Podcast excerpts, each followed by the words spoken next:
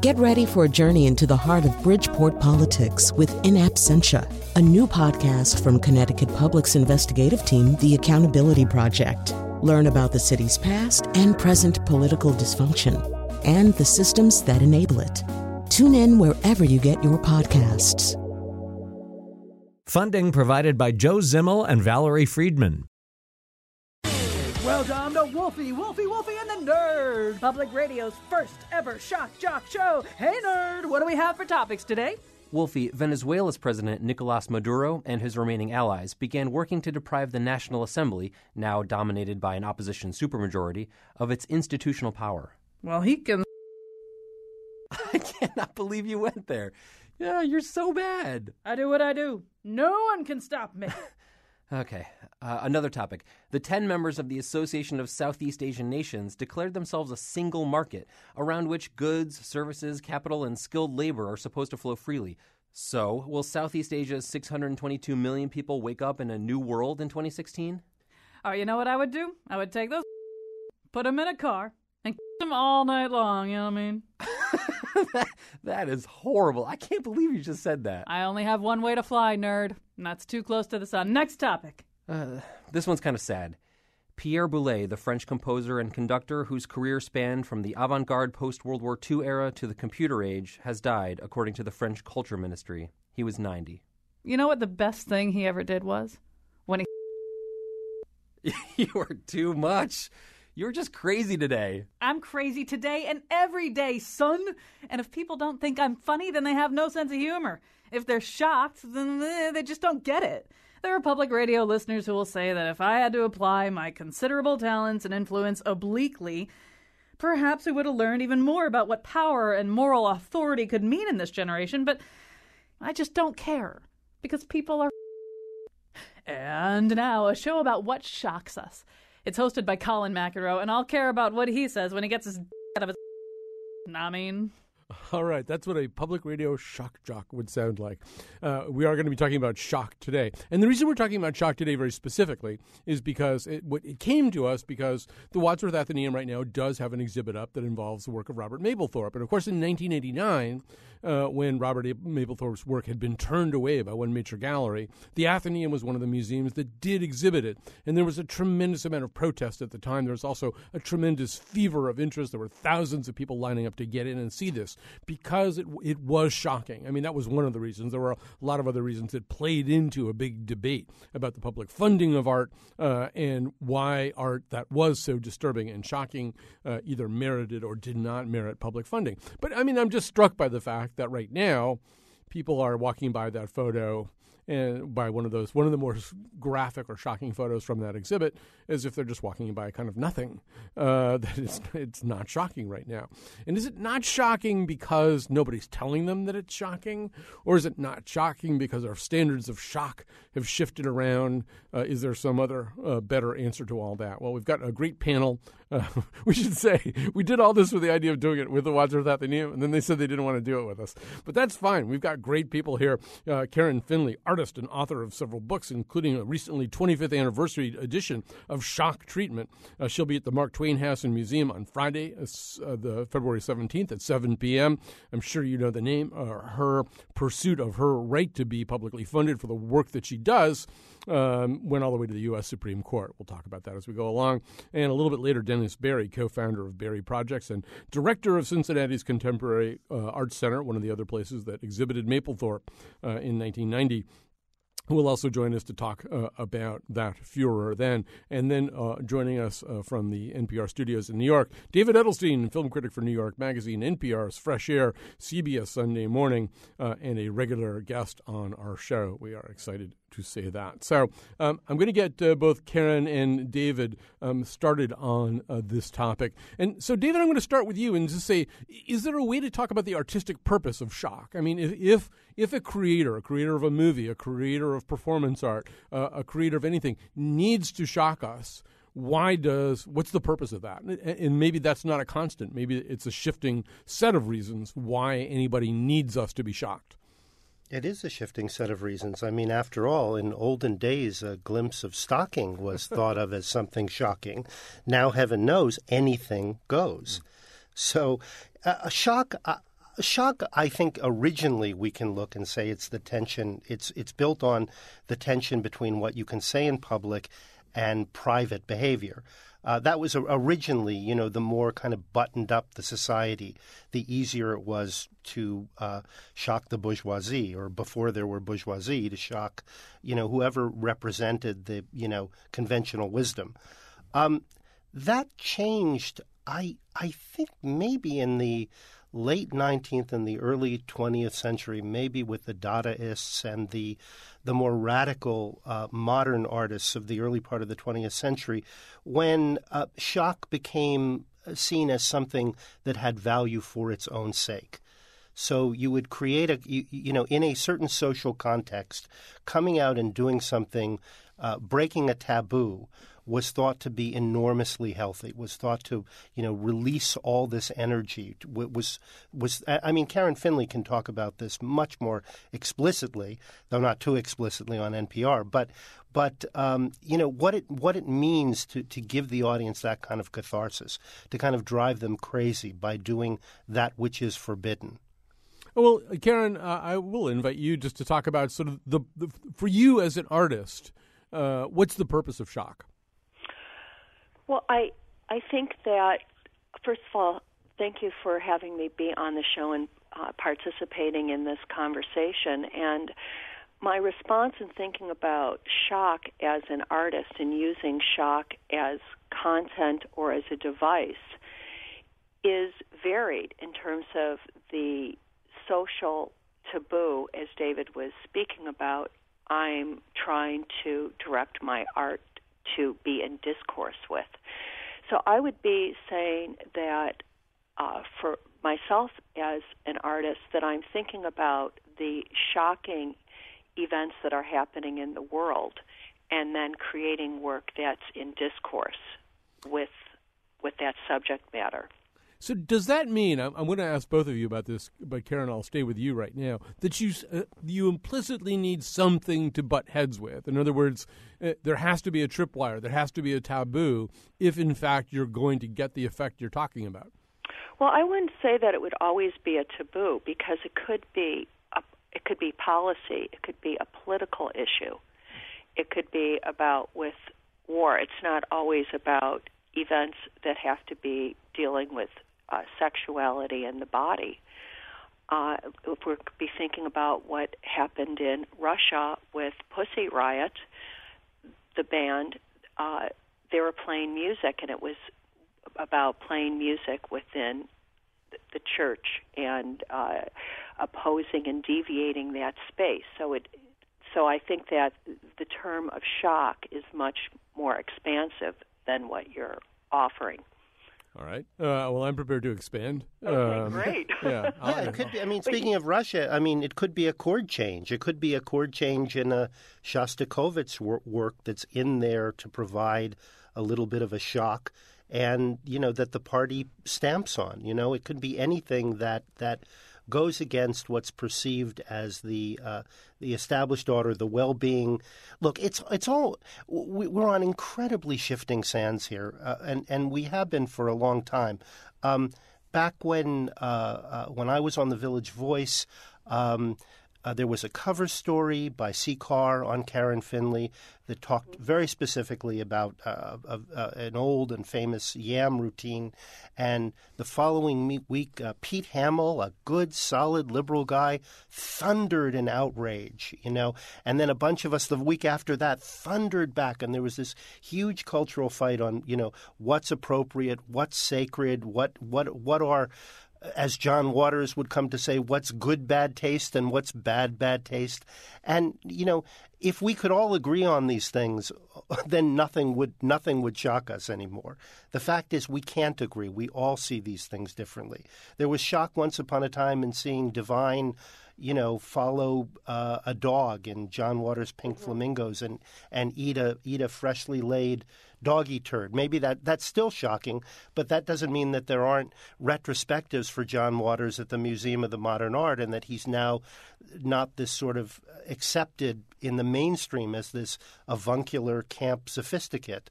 Um, we've it just it just it, it just is the context. It's the context. Well, the yeah, go ahead, Karen. Yeah.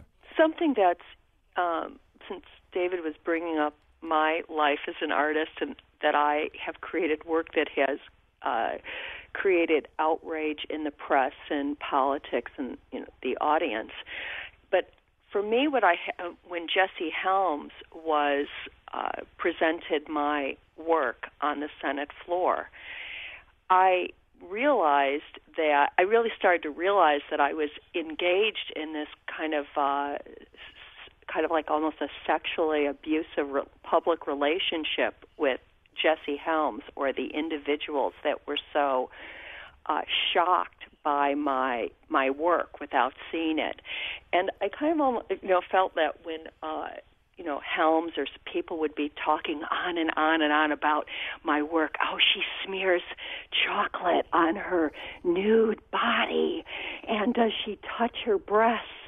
And it became I uh, I felt like a, a sexual response or a very thrilling uh, participation by Karen. You're getting me hot already just talking about that's what it. I was hoping, and that the that the cultural uh, response becomes like a very public, uh, you know, erotic response in itself.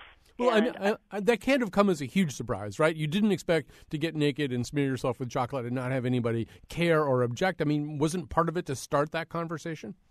Uh, no, I didn't think that it was. I didn't think that the work would go to the Supreme Court or that I would be having death threats, uh, and that the government would be spending millions to uh, to fight the support uh, towards artists or artwork. I didn't think it was going to be. No, that wasn't my intention. Um, I think my intention at that time was just to be part of the avant-garde, or just to be part of the the art world in uh, Lower Manhattan, and it was. I think it was as simple as that in terms of my my youth. We should say, and this was established before we went on the air, that both David and I, on separate occasions, witnessed uh, uh, Karen's performance. Uh, actually, the time I w- witnessed it, I kept thinking, "It's cold in here. She must be cold. This is just, just seems like it must be cold." Um, but that's me. So I Well, wanted. they didn't. They probably didn't get their their funding for uh, for the for the heating. Yeah, it was- it was- I'm sure it was probably some It was Wesleyan. They could have dipped it in. Play. Oh, at, at Yeah. Wesleyan. Yeah. Okay. Well, they're. I think they're supported. They've got an endowment. Uh, they could have, they could have turned up the heat if they really wanted to. Believe They me. can. Yeah. So speaking of turning up the heat, I want to ask both of you about this. I'll start with you, Karen. I mean, obviously, these things do shift, and uh, the the standards shift, the, and the standards of what shocks enough to begin a conversation like this will shift. And I don't know. I, I sometimes think that there's sort of a um, almost hysteria of crowds about the th- thing about this. I mean, maybe you know Mapplethorpe could have happened in '89, and if nobody talked about it as shocking, if nobody got worked up about it, then the rest of the world never would have been shocked by it. I mean, some of it's just people hopping up and down saying, "Isn't this shocking?" But I'm also assuming just the passage of time alters standards. Um, and Karen, as an artist who wants to press up against boundaries, um, do the boundaries keep moving?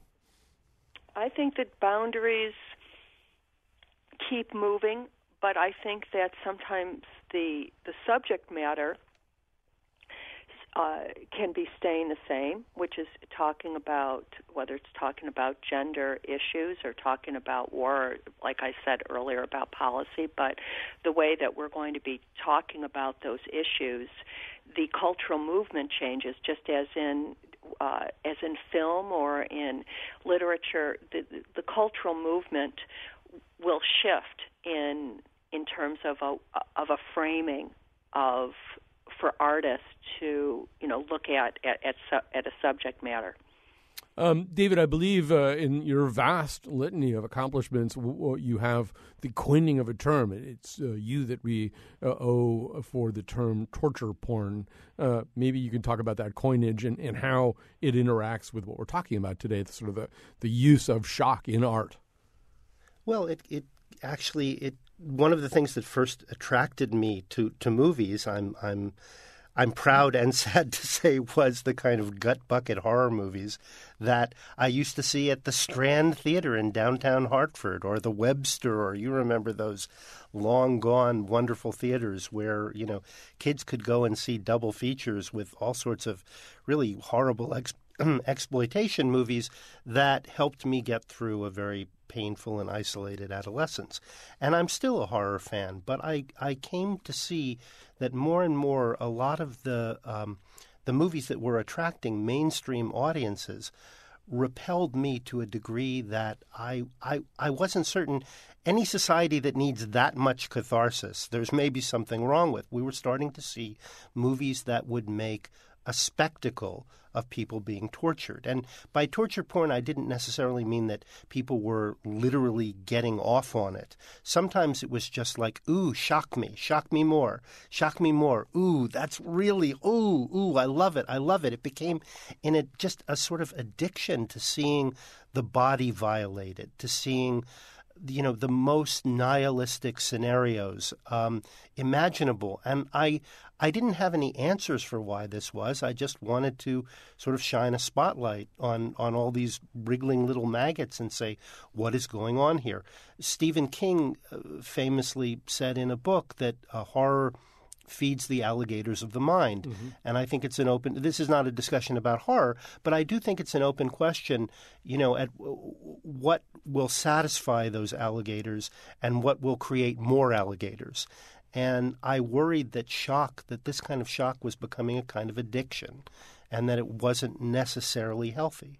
When you're saying, uh, David, that is so interesting about bringing up horror as a place for responding to you know shocking emotion and i've had some similar uh, questions in looking at horror films such as Night of the Living Dead and you know or looking at films where you're seeing bodies that kind of just for me that film makes me think of you know the My Lai massacre or thinking about during right of that's a profoundly that's a masterpiece that movie and that is a profoundly political movie and was shocking on all kinds of levels in 1968 and 69 when it was released. That's a very important film and I think it's an example of the moral uses of shock, as I think many of David Cronenberg's films have functioned in the same way, particularly a film just uh, out now on, on uh, DVD called The Brood,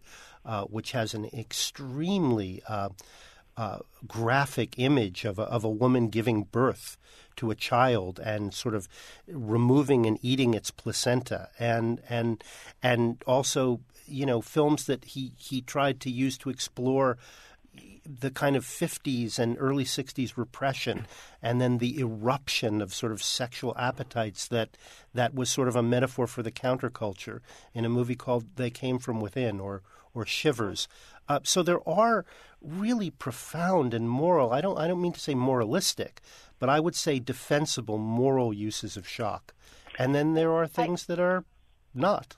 I think that it could go as a place for the society or culture to be expressing shock within, you know, in in the theater or within the dark where they're not necessarily able to be expressing the public to the shock of seeing, you know, bodies at war, bodies, you know, from 9/11 where it really the, horror film is a place where that can be expressed. And I think that, you know, that shock and awe, the term that's overused in terms of 9/11. Mm-hmm. I, I mean, I am been so interested why all these type of vampire films were so uh, popular uh, in the beginning of you know the 2000s. You know, uh, on on the other hand, there's that whole issue of co-optation. I mean, who's using who, and and and what happens when commercial cu- culture gets its lunch hooks on, on on something like a zombie? I mean, a zombie is now a profoundly commercialized entity. You know that everything that zombies the, are camp now. Yeah, they're yeah, they're camp, camp, They're practically Six Flags. You know, I mean, they weren't really. To be fair to Romero, they weren't even. They weren't really zombies. They were they were ghouls. They represented plague They represent they represented plague, which was a metaphor for a certain kind of conformity of spiritual deadness. And now zombies, flesh eating zombies, are are they're a joke. I mean, of course.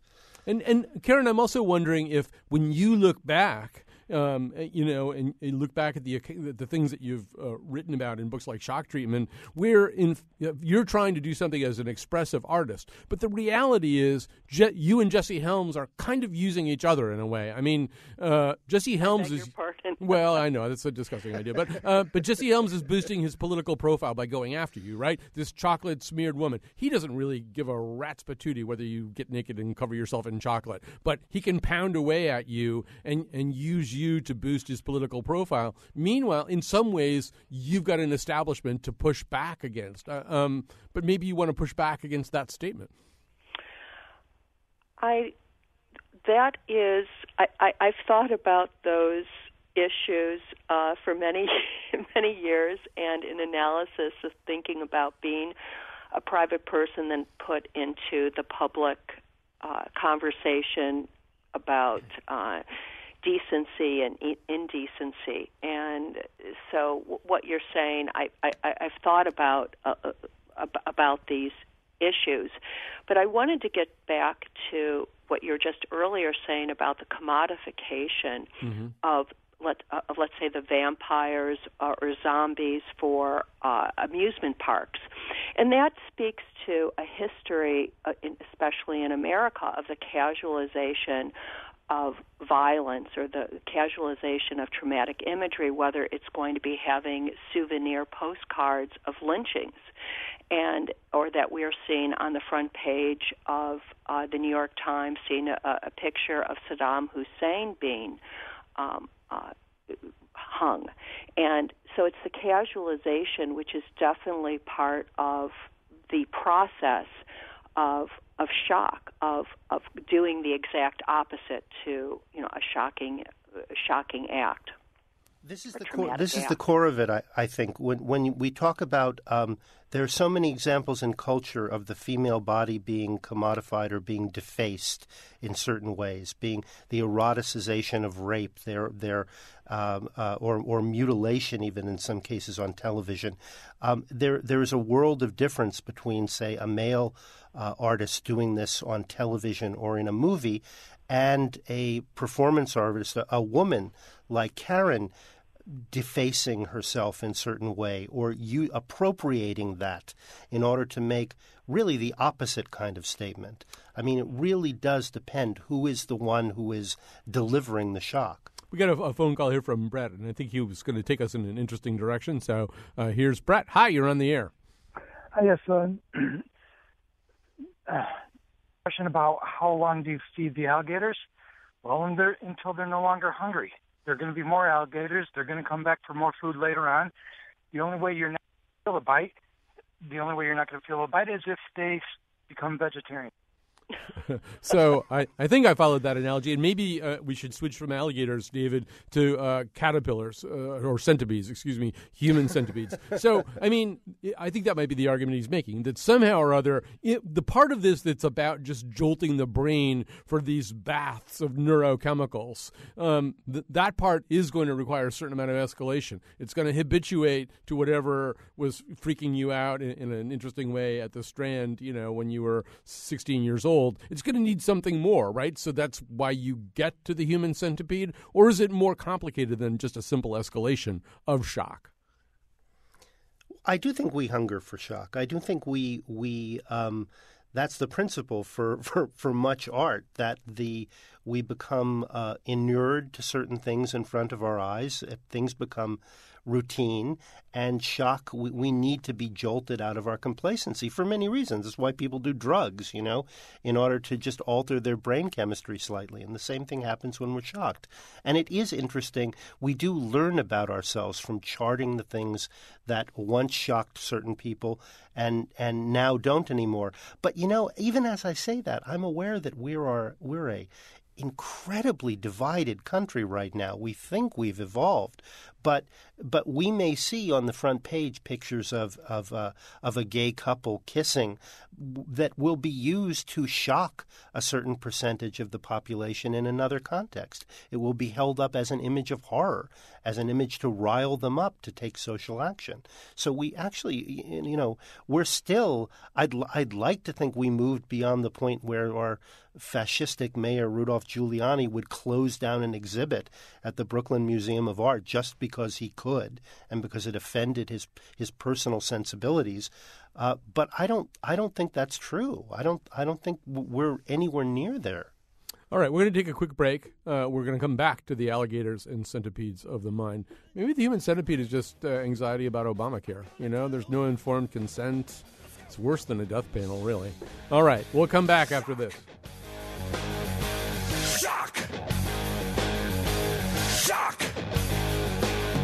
Shock to the system! All right, we're back. We're talking about shock, shock in art, shock in culture, uh, and how our standards for shock either mutate or don't.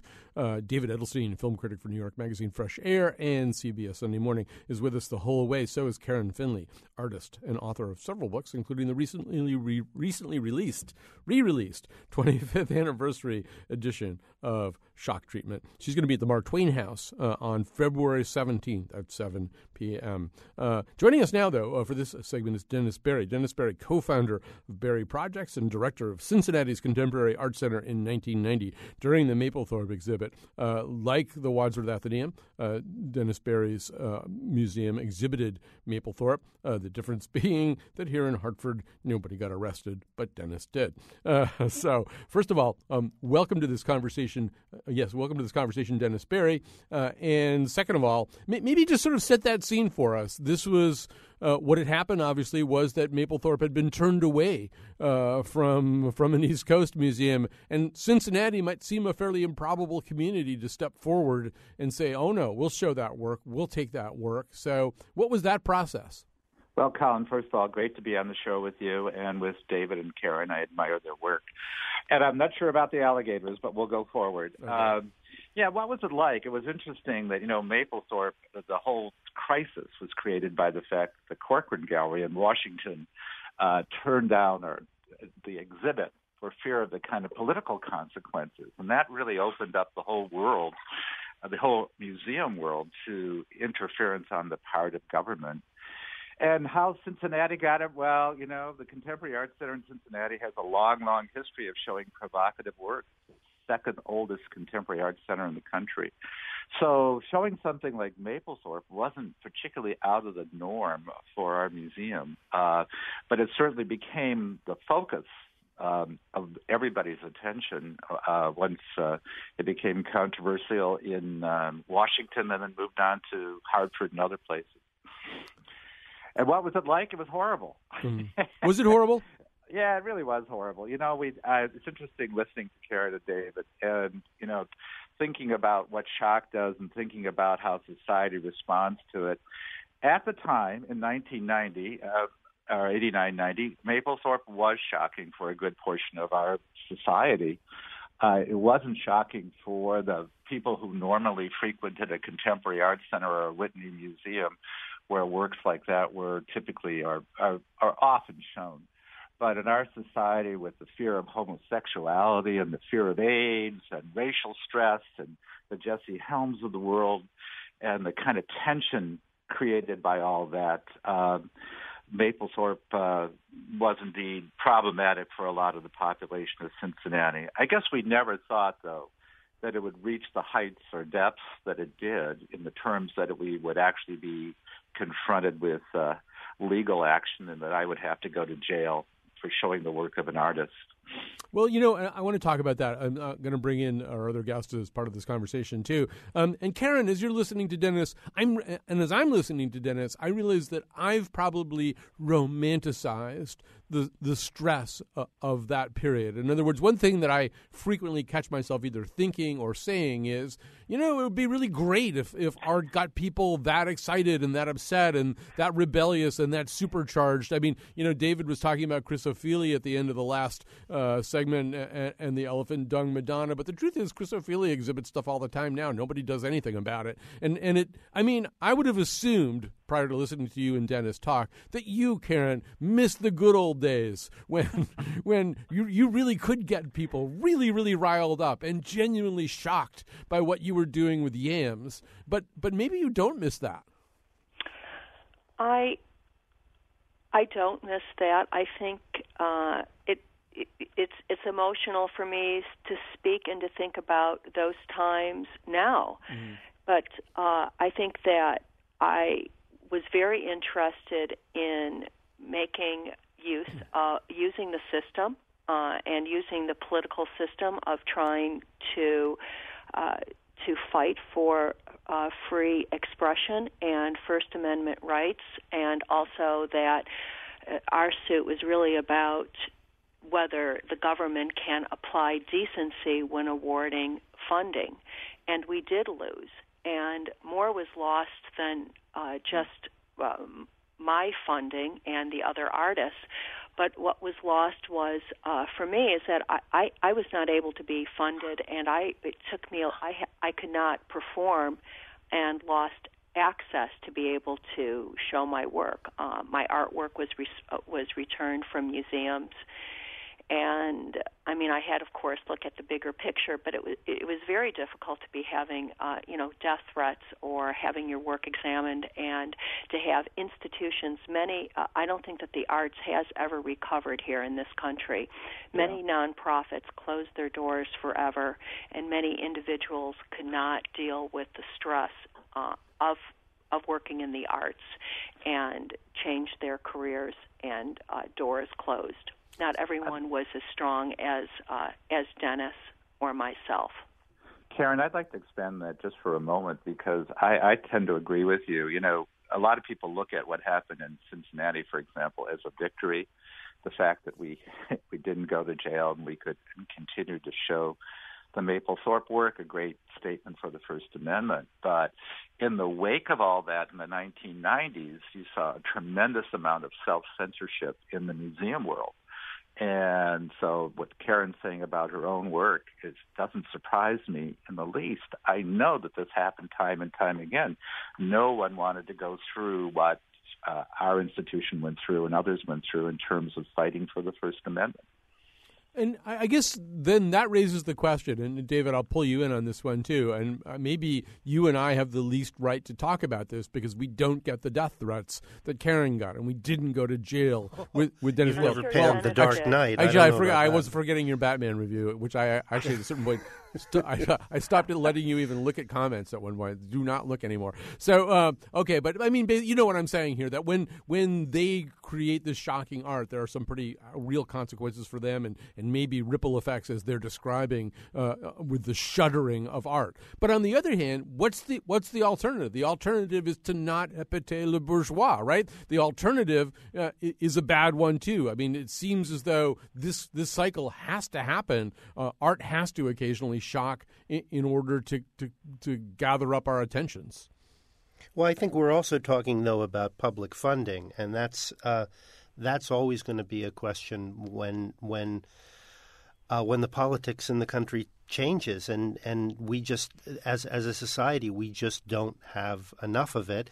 But even in places like God, I remember in the 1980s, I was um, staying with a friend in London for a month, and I went to the trial of a, a director of the National Theatre who was being prosecuted by this woman named Mary Whitehouse, this uh, oh my God. uh, moral champion named Mary Whitehouse, because of a play he he directed called The Romans in Britain, which had a scene which was actually a metaphor for uh, not a metaphor, but it was it sort of dramatized the Romans invading Britain, but it was really about the uh, English and the Irish, and it featured a uh, a rape scene, a very violent male rape scene, and this guy went to trial for it, and of course he he was. Um, he was acquitted ultimately, but months and months and tens, if not hundreds of thousands of uh, pounds, I guess, uh, at the time, and um, and it and it did have a chilling effect on what the National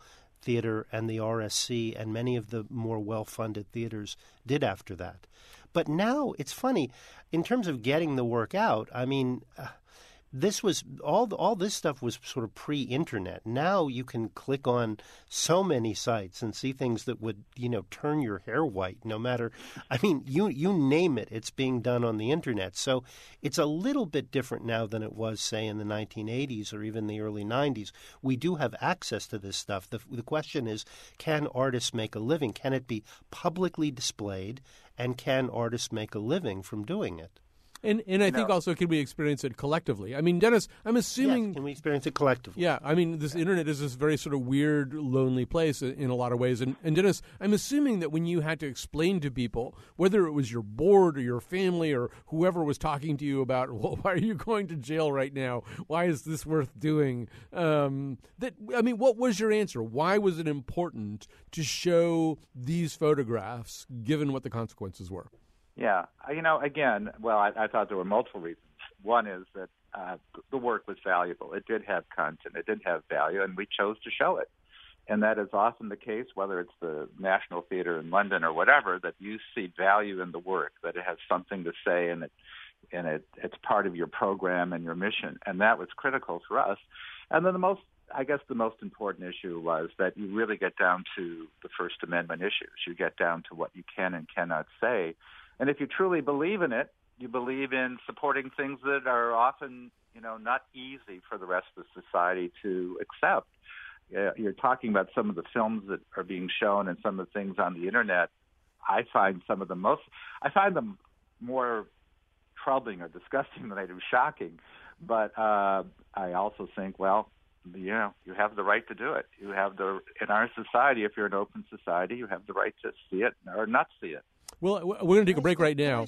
Yeah. Oh, sorry. no, actually, go finish finish your thought, David, and then we'll well, take a well. I just wanted to say that when when maybe when we come back, I, I wonder if we could just step back for a second and have people describe individual works like karen mm-hmm. maybe take a very controversial piece of yours and and tell us you know without spoiling the mystery what what it was that that you were trying to th- through this vehicle you were trying to say that could not be said in any other way or what these a particular Mapplethorpe work you know that that really incensed people uh, actually did accomplish from an artistic perspective and how it did widen our mind and use shock as as a way to get into our bloodstream in a way and our minds the way uh, the way other things couldn't. All right, so that you have homework for the next 90 seconds.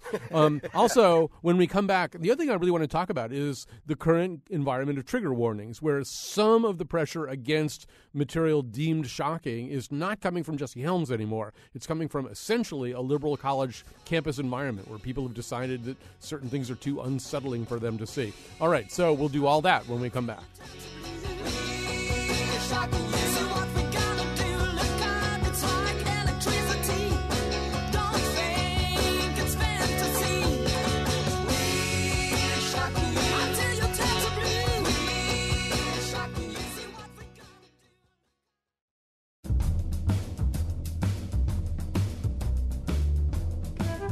I'm doing these announcements as a Karen Finley tribute. Hey, Karen, do you have any tips about how to get chocolate out of your Today's show was produced by Betsy Kaplan and me, Chion Wolf. Greg Hill appeared in the intro and tweets for us at WNPR Colin. The part of Bill Curry was played by Mr. Peanut. For show pages, articles, and photos of the Here and Now staff covered in Nutella, go to our website, wnpr.org slash Colin. On tomorrow's show, the most disgusting foods consumed anywhere in the world. And now, back to Colin. That's right. This has really been a wonderful week. We started out with a show about the concept of ugly uh, yesterday. Today we're doing a show about the concept of shock, and tomorrow we're going to do a show about the concept of disgusting, particularly as regards food. So uh, discussions of placenta and John, Wa- John Waters' uh, dog poop scenes have set up tomorrow's show uh, more brilliantly than we could have ever hoped for. So right now we are, as we say, talking about shock, shock, talking about how shock operates in art and culture with David Edelstein, America's greatest living film critic for New York Magazine, NPR's Fresh Air, and uh, CBS Sunday Morning. Karen Finley, artist and author of several books, including the recently released 25th anniversary of Shock Treatment. She's going to be at the Mark Twain House. I do. I think you just just talking. You know, I mean, don't get overexcited here. Uh, on February 17th at uh, 7 p.m. But who knows what's going to happen actually? And also with this is Dennis Barrie, cultural historian, museum director for several institutions, including Cincinnati's Contemporary Art Center and the 1990 Mapplethorpe exhibit. He currently leads Barrie projects with his wife Kathleen, who makes him promise every day not to get arrested when he leaves the house to go off to work. Um, so, um, so actually, uh, let's go to, to, the assignment that uh, David gave you. So, Karen Finley, um, having pondered that for a second, um, maybe you want to talk about one of the works that you did that had a certain shock value to it, uh, and that you felt was necessarily that way.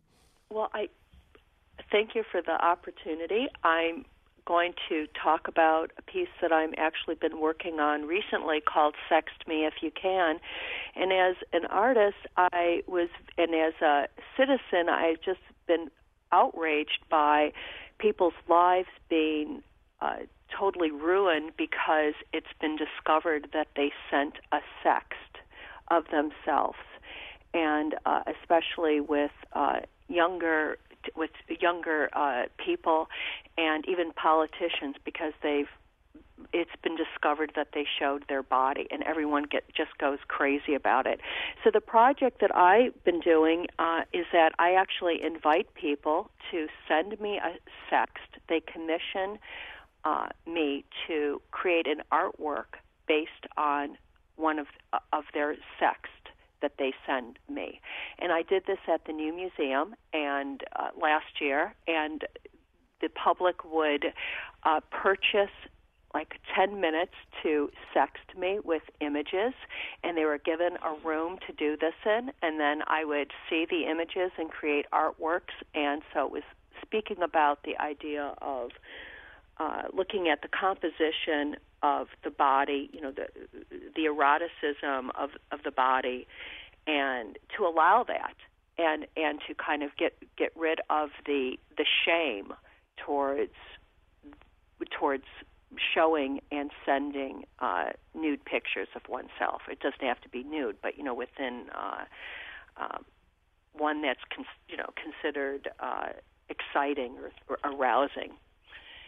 We can use our imaginations. Uh, yeah. We, we, know what you're talking about. And, and, so Dennis Barrie, I mean, obviously with them, I don't know whether you want to talk about Mapplethorpe or something else. I mean, there were specific images that were pretty unforgettable yeah. from Mapplethorpe.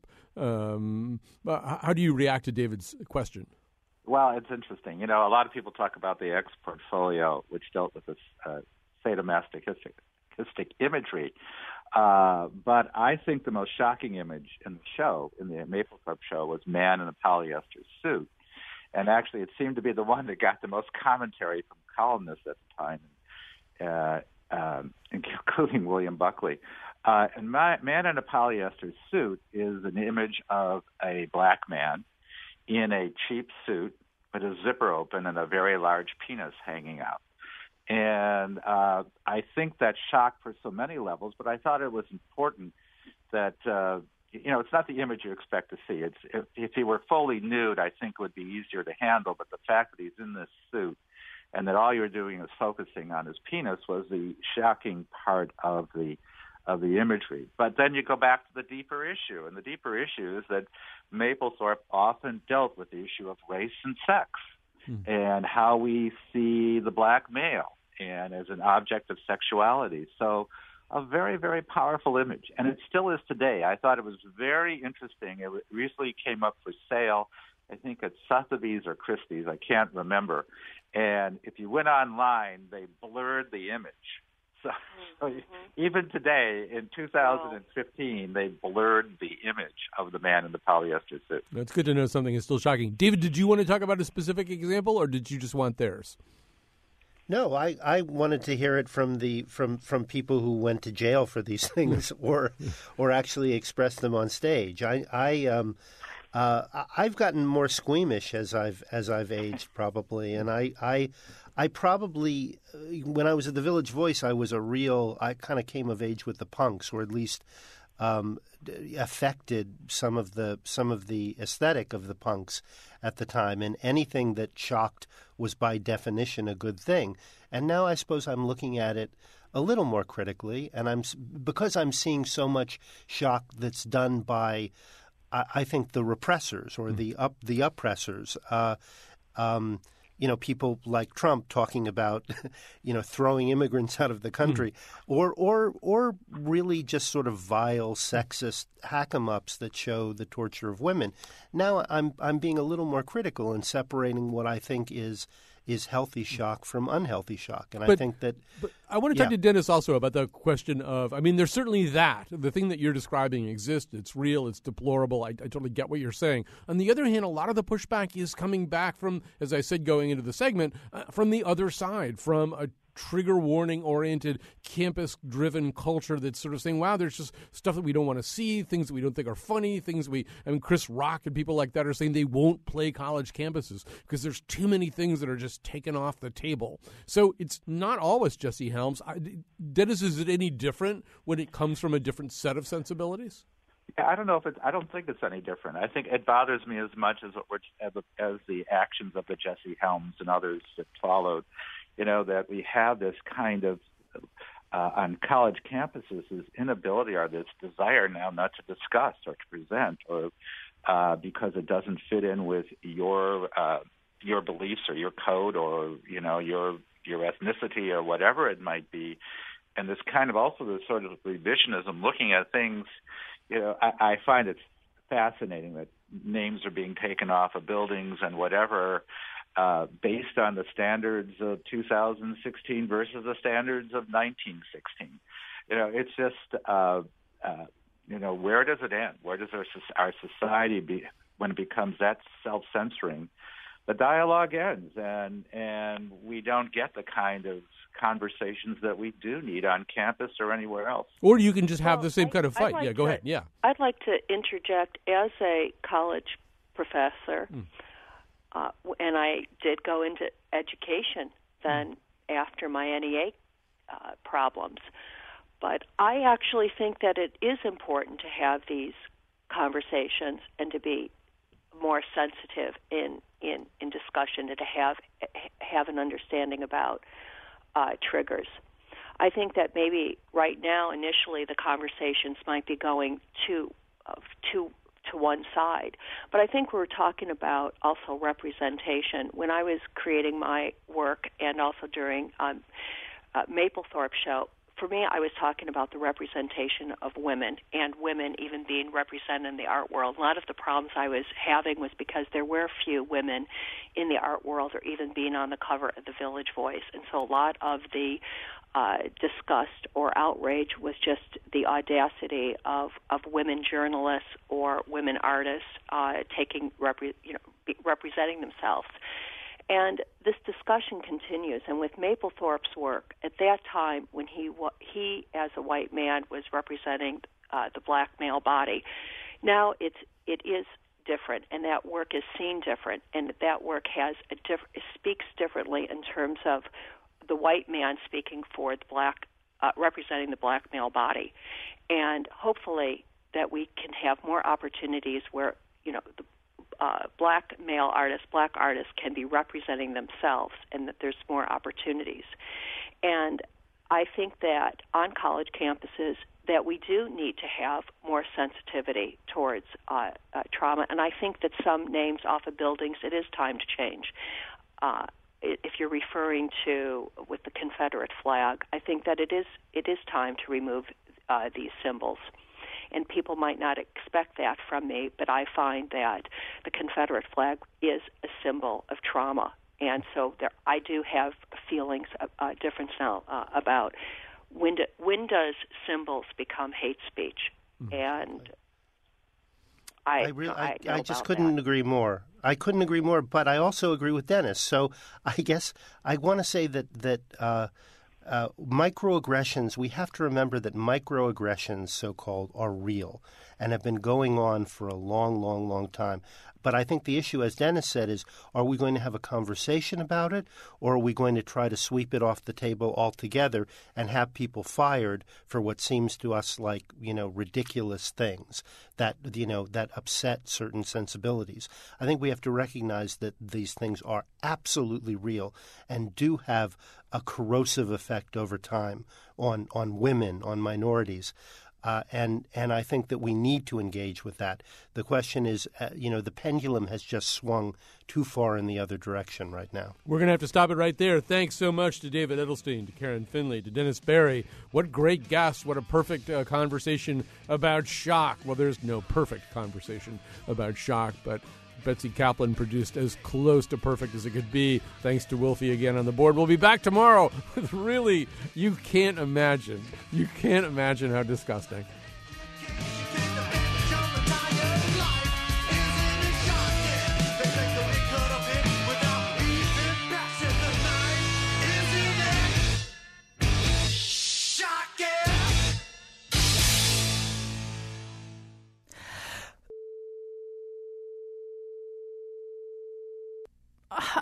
Kidding me? I was doing the weather.